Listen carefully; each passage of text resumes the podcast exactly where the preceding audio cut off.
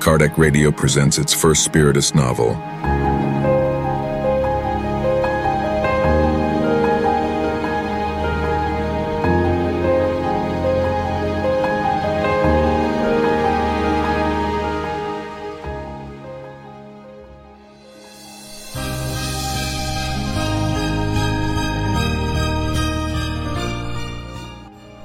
And life goes on.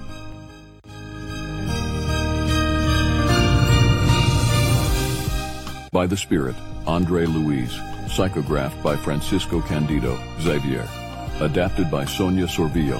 English version by Vanessa Anceloni.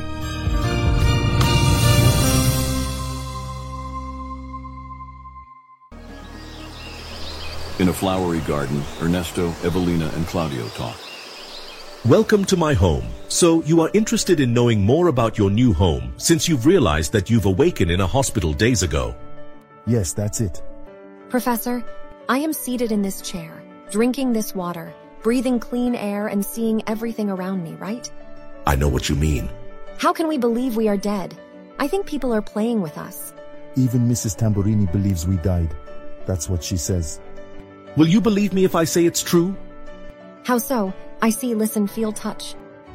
The spirit plane is less dense, but it has all the same elements of the material plane. This is the reason why you can see and feel the objects here. The difference is that everything is molded by the power of the mind here. So what is the main difference between here and there? We are in a world named Other Life, Other Side, Extra-Physical Region, or Spirit Sphere. Our realm is as material as the one incarnate individuals live as conditioned to the types of impressions that rule their sensorial input. The terrestrial world is what the thought of human beings creates. Here is the same thing. Matter is energy. Both here and on earth, all we see is the temporary projection of the creation of our minds. So are we dead? From the earth's perspective, yes. From the spiritual plane's perspective, we live more than ever. What do you mean? What is the rationale of it? If you accept reincarnation, you will know that you are immortal and you need to live several lives to learn different lessons. In between reincarnations, you stay here in the spirit realm. So here is the real life. On earth, it is a temporary internship. So what I read while living, the messages from discarnate entities talking about unhappy places and conflicts, suffering and pain, torture. My friend, those places are not unhappy. Unhappy are our brothers who inhabit them. Remember the power of the mind, the power of thoughts. It is difficult to believe. The differences in level of evolvement continue here. There are different places for each spirit. Areas where inferior spirits are confined is called lower zones. There, nobody tortures anyone. They torture themselves through guilty conscience. What about the more evolved spirits? Can't they help them? They can, once they ask for help. We can't interfere to rescue a discarnate suffering spirit if he does not want to be rescued. Would it be possible to visit those areas? Why do you want to go there? Well, everything here is so normal. Maybe I will believe I am dead when I see such place. Everything at its time. I believe you will need to go to the Institute of Spiritual Protection. What for? To evaluate your level of recovery and also for you to know what you need to do to continue your march of progress. There you will be received by instructor Ribas. But what will we do there? I don't get it. Therapy for discarnate.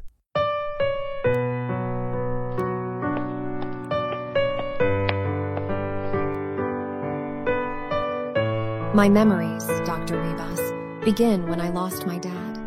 My mother was screaming and holding me strongly, telling me I was orphan of father.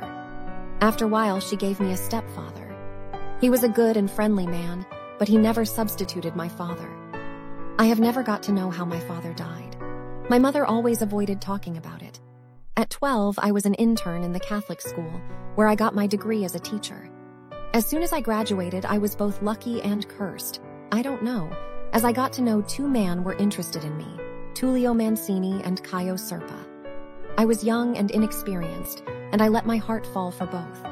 I gave both equal hope. When I decided for Caio, who became my husband, Tullio killed himself with a gunshot in his heart. I carry this pain constantly. After I got married, I got pregnant, but the disease did not allow my son to grow, and I had to make an abortion. Caio then found a lover. The humiliations that I suffered and the disease corroded my willingness to live completely, and here I am in treatment today.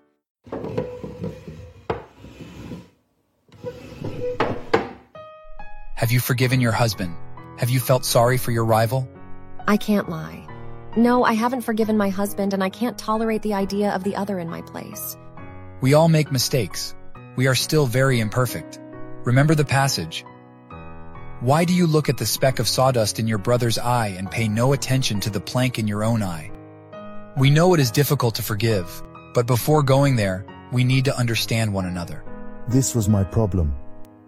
I have not understood others. I don't even know why I have been given such special attention here. I feel guilty for something that would have put me in the lower zones. Feel free to talk.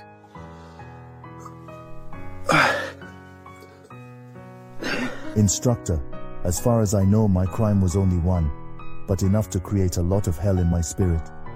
I killed a friend more than 20 years ago. Since then, I have never had peace again.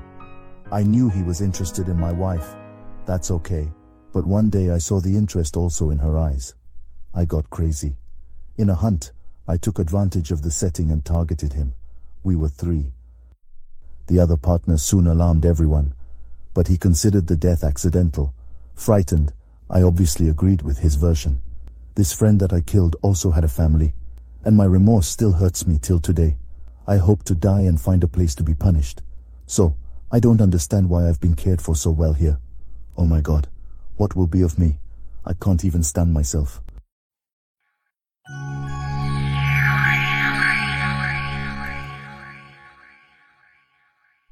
What was that? An Airbus, a flying apparatus that transports our brothers and sisters in mission to distant locations on the Earth's crust. Why don't they volatilate? Because we find ourselves in a dangerous part of space that is inhabited by thousands of rebellious individuals who build, through their own thoughts of madness, the desolate environment that we see. Even our helping brothers prefer to protect themselves flying in great ships instead of facing this area needlessly. The lower zones. I'm sorry that I've asked to participate in such expedition. But it is important for your spiritual education to see what a disturbed mind is capable. And why does God allow the formation of such places? Why doesn't he help the desperate ones? Every time we ask our superiors why the divine providence does not interfere in this field corrupted by evil, the answer is invariably the same. The Creator demands that his creatures be free to choose their path. We can only rescue those who ask for help.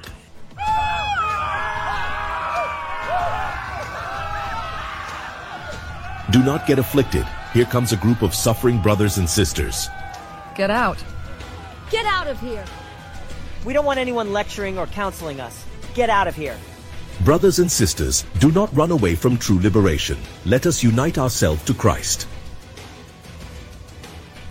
Ha ha ha! Hypocrites! You, masked people, you are just like us disguised in saints. We are the ones who offer freedom. Please do not be dumb. Abandon this silly discipline and come be free like us.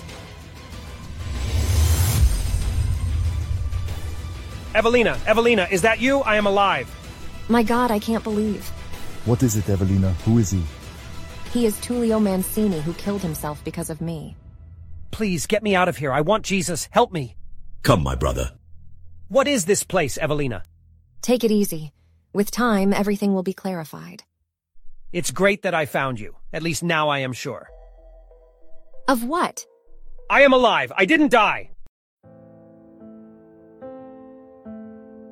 I've got permission for us to visit him. He's been here for two weeks, but I think you two may have a lot to talk about. So I will leave you alone. Thanks, Ernesto. You read my mind.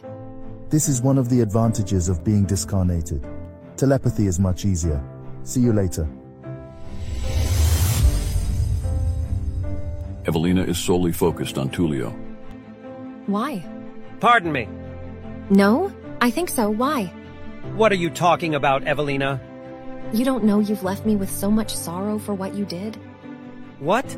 For loving you too much? If you loved me that much, why didn't you come talking to me? Even though I'd chosen Caio, I would have listened to you. Now I'm here. Forgive me if I thought about poisoning myself for fear of losing you. But that is past, because I know I care about you. I decided to fight for you. What? I don't get it. You have turned against yourself in an act of madness. Me? What are you talking about? No, I didn't do that. Caio did. What? Well, you know that Caio and I were friends. We have gone to law school together. One day he came along talking about one of the international laws. It happened in the weekend. He knew nobody was in the office. We arrived at the office. He changed subject and called me traitor, saying that I was stealing you from him. I said in turn that I couldn't control my heart and that nothing happened between us. I wanted to explain him of my pure love for you, but he was mad cursing me. He suddenly got a gun and shot me my chest. I only recall waking up in the hospital. Since then, I try to recover. I feel sick and angry, thinking of revenge and living in a place that I don't recognize. I'll meet Caio to avenge the gunshot.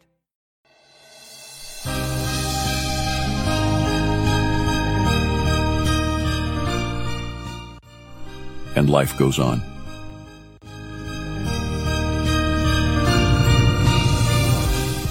By the Spirit, Andre Luiz.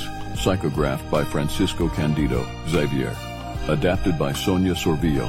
English version by Vanessa Anceloni.